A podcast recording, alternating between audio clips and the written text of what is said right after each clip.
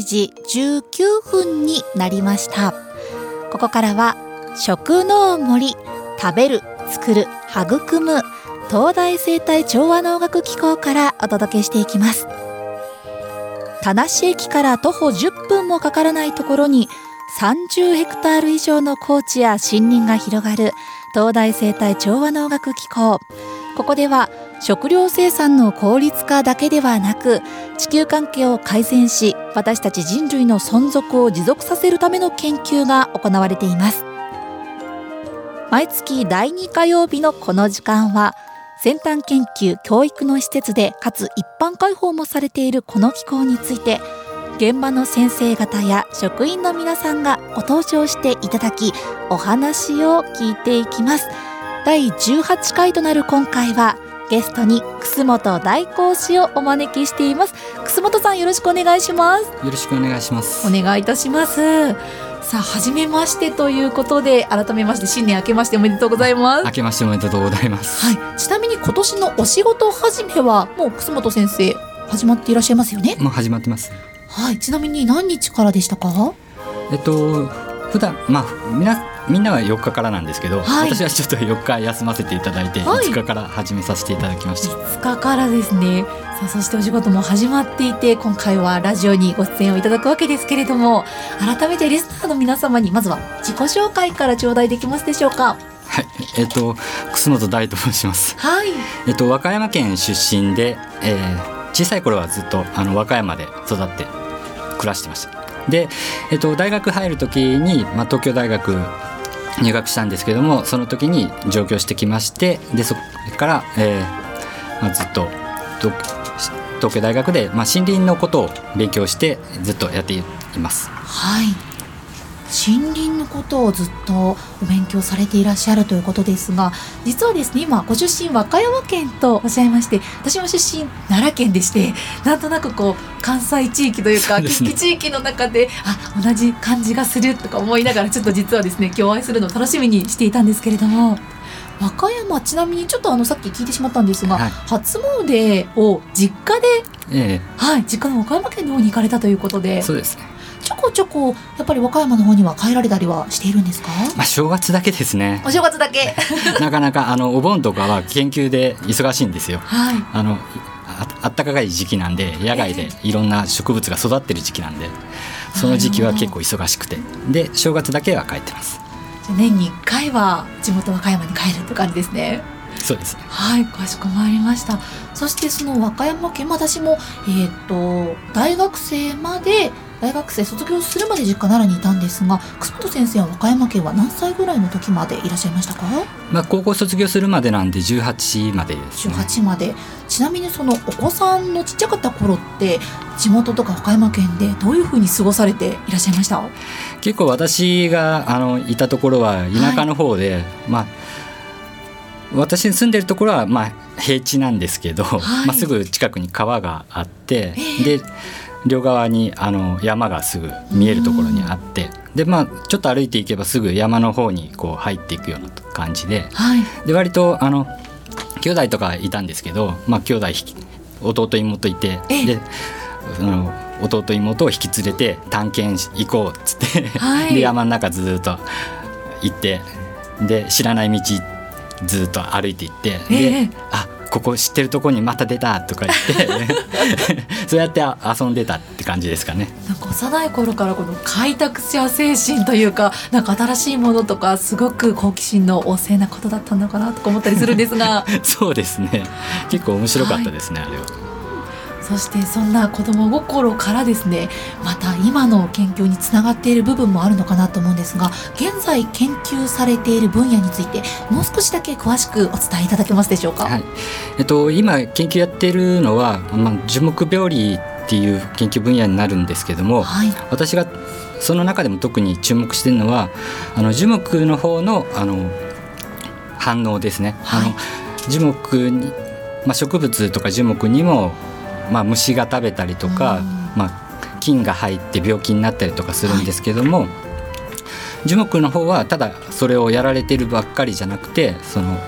防御応答防御反応を起こして、はい、でその菌が広がっていったりとか、まあ、虫がこれ以上食べたりとかするのを防いでいるというそういうメカニズムがあるんですけどもその部分、まあ、どうやってそれを防いでいるかっていうことを研究しています。なるほど。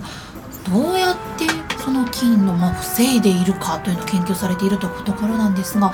ちょっと私もこの分野について詳しくお伺いしていきたいなと思いますのでここでというところなんですけれどもちょっとですね一曲挟んで改めてこの研究についてもう少し詳しく触れていきたいと思います、はい、では楠本先生リクエストを実は曲を頂いておりましてこのリクエスト曲をですねご紹介を楠本先生から頂いてよろしいでしょうか？はい。えっとウーアの、えー、スカートの砂を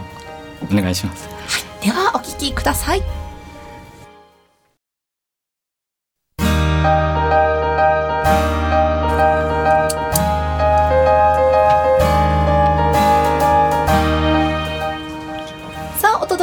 ます。ポップンタワー火曜日食の森東大生態調和能楽機構から後半戦ということで今回はゲストに楠本大先生をお招きしております。楠本さん後半戦もよろしくお願いします。よろしくお願いします。お願いいたします。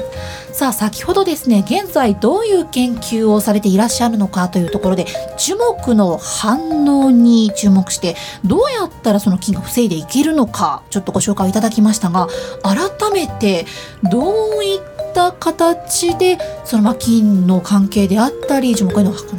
防いでいくのか反応を防いでいくのかっていうところもう少し改めてご紹介をいただけますでしょうか。どういう分野の研究なんでしょう、はい、そうですね。えっと、まあ、分野というかあのまあ自然の中だと、まあ、樹木もいろいろこう傷がついたりとかするんですけど、はい、でそこから菌が侵入したりとかして、はい、で細胞をあの殺すんですね、うん、植物の細胞が死んじゃったりするんですけど、はい、ただずっと菌もそこでこう広がっていけるわけじゃなくって、その死んだところの周りに防御物質、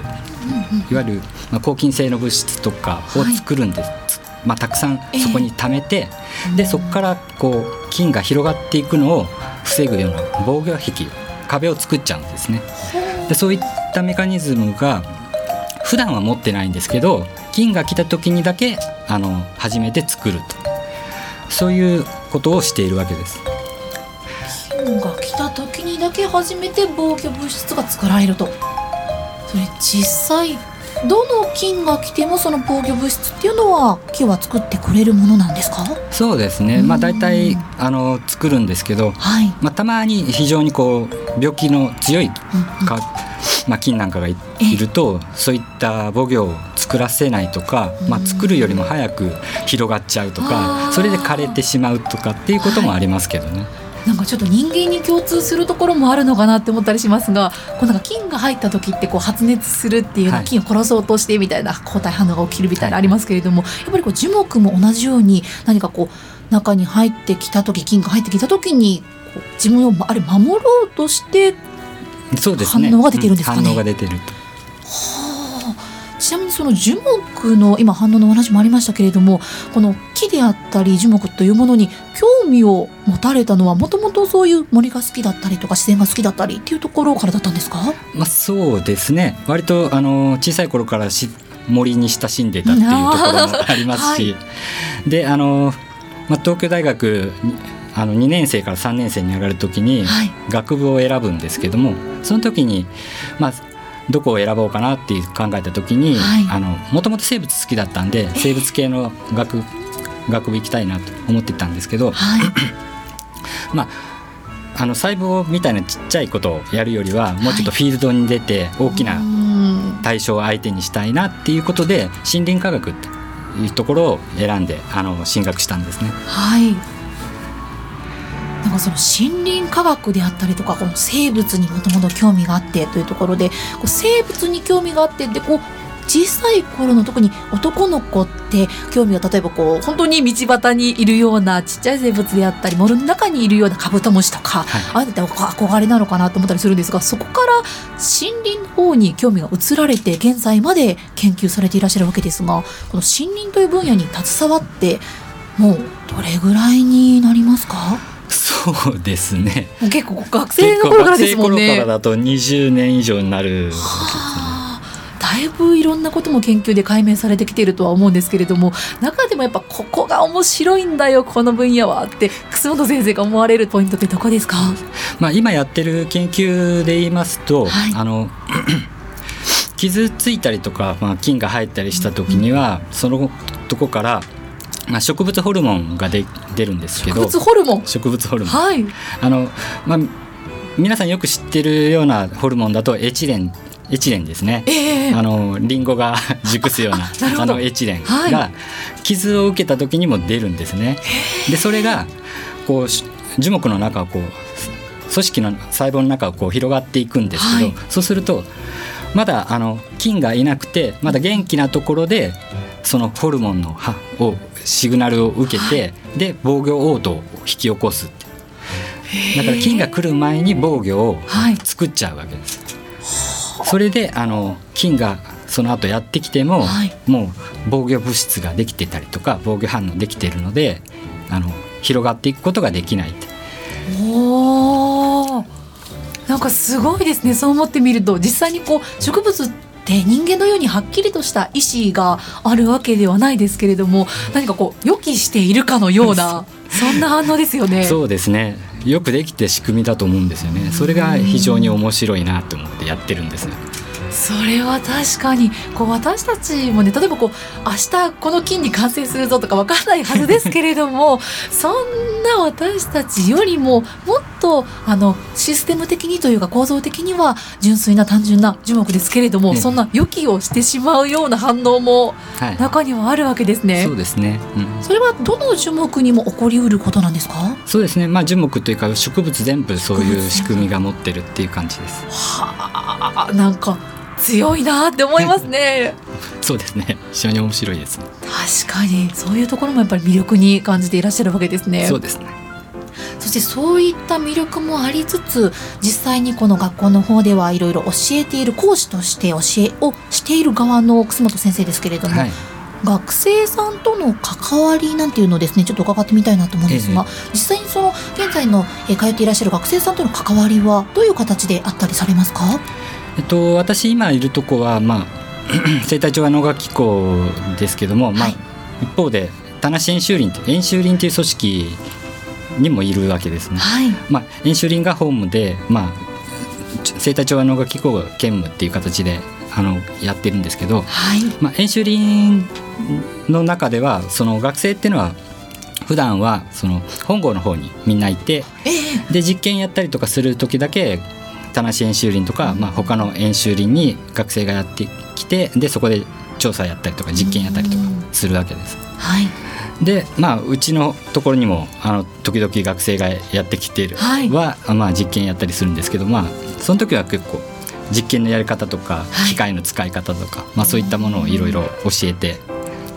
でまあ指導してはやっています。実際その学生さんたちご覧になっていて教えていてうわ自分もこうだったなとかちょっと思われますか？そうですね。まああのなかなか、はい、面白い学生もいっぱいいるんで。やっぱり個性的なというかその農業林業に興味のあることで、そうなんですね実際にやっぱりそういった常に一緒ではないけれども演習がある時にいらっしゃったりという関わりですけれども、はい、この学生さんたちに今後こうなってほしいなとかちょっとこういうふうな思いを伝えていきたいなとかこの分野でもっと頑張ってほしいなとか何か考える思う気持ちとか学生さんへの思いって何かありますか、うん、そうですね。あの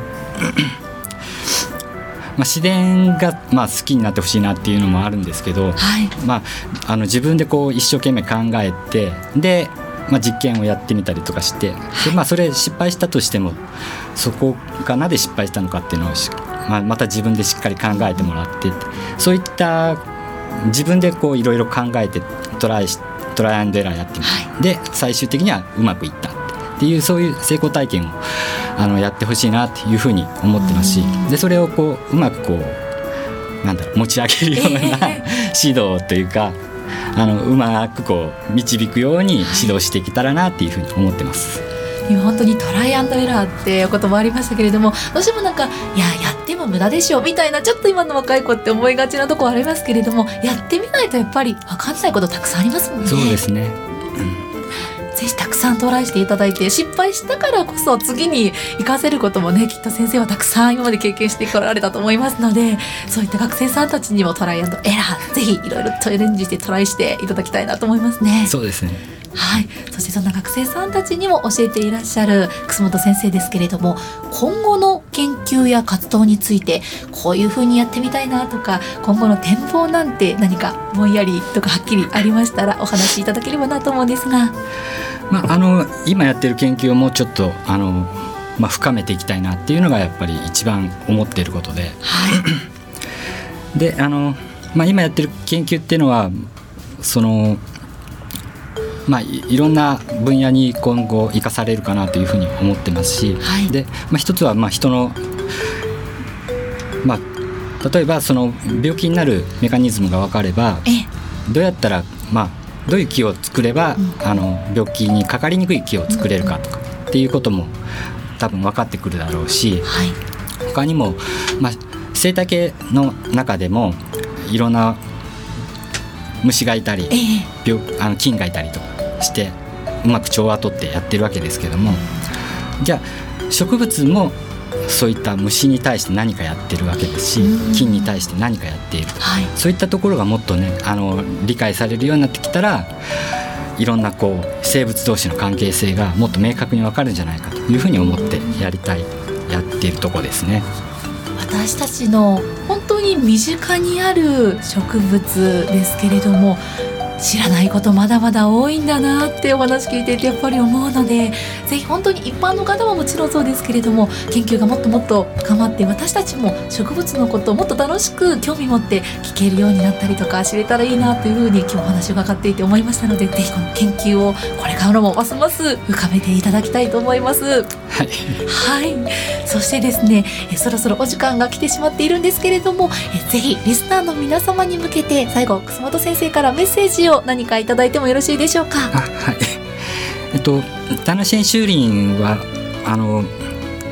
今農場の方はちょっと閉門してあの、はい、見学できないようになっているんですけども棚新修林の方はあの今でもちゃんと普段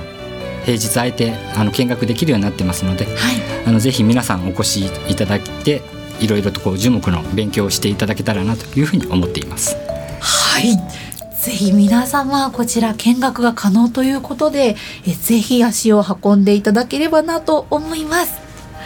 さあ本日は本当にお付き合いをいただきましてありがとうございました。ありがとうございました。改めまして今回のゲスト様楠本大講師お招きいたしました。本年もまたよろしくお願いいたします。よろしくお願いします。はいありがとうございました。食農森